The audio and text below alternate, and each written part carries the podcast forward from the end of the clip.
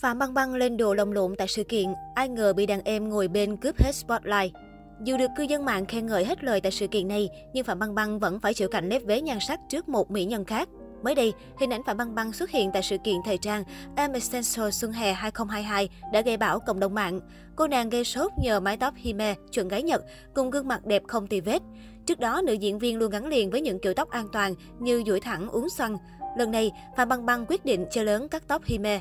Theo đó, kiểu tóc này khá kén mặt nhưng Phạm Băng Băng vẫn dễ dàng cân đẹp không sót nét nào. Đặc biệt, tóc Hime cá tính còn giúp tôn lên trọn vẹn khí chất chanh xả thần thái lạnh lùng của nữ diễn viên. Nhìn từ xa, Phạm Băng Băng trông ma mị cuốn hút vô cùng. Nhiều cư dân mạng phải gật gù vì không phải ngẫu nhiên mà Phạm Băng Băng cứ mãi trung thành với tóc đen như thế. Nước da trắng sáng, khuôn mặt sắc sảo của nữ diễn viên kết hợp với màu tóc đen tuyền, quả thực khuynh đảo dân tình.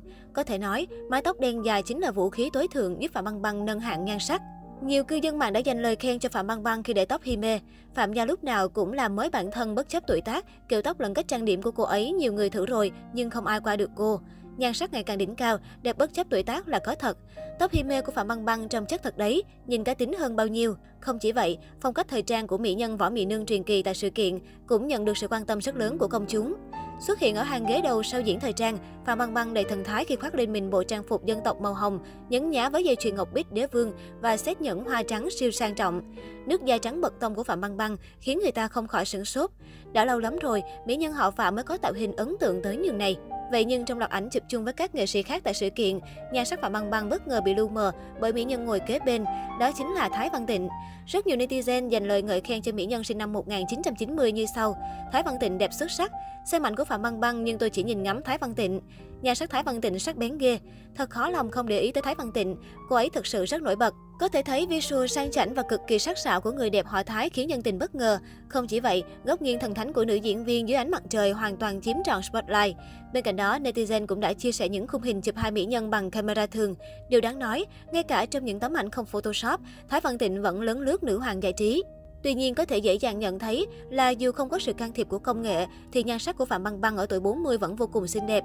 Chỉ là trong lần đụng độ này, cô nàng phải nhường chút hào quang cho đàn em. Khoảng thời gian gần đây, Phạm Băng Băng ngày càng tích cực tham gia nhiều sự kiện. Nhiều người cho rằng nữ hoàng giải trí đình đám của Cbiz đang muốn mở đường quay lại showbiz. Sau khi vướng scandal trốn thuế vào năm hai không một tám, Phạm Băng Băng bị tạm dừng mọi hoạt động nghệ thuật.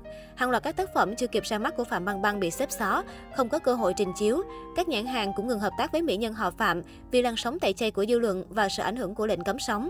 Trong suốt ba năm qua, Phạm Băng Băng đã kiên trì bền bỉ tìm đường quay lại làng giải trí nhưng không dễ dàng. Trong thời điểm không thể tham gia các hoạt động nghệ thuật, bị cấm xuất hiện tại các sự kiện, không được xuất hiện trên truyền hình, Phạm Băng Băng tập trung kinh doanh thẩm mỹ viện và mỹ phẩm. Cô kiếm tiền bằng cách livestream bán hàng và ra mắt dòng mỹ phẩm mới. Tuy nhiên, tới giữa năm hai không hai không, giới chức Trung Quốc ra lệnh siết chặt hoạt động livestream bán hàng trên mạng xã hội.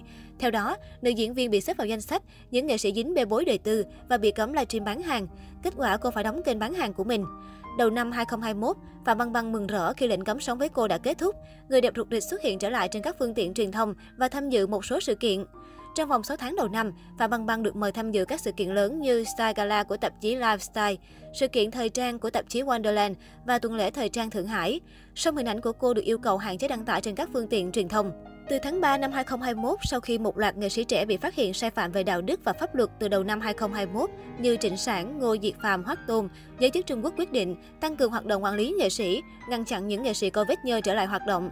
Sự việc này một lần nữa khiến con đường quay lại làng giải trí của Phạm Băng Băng gặp trắc trở.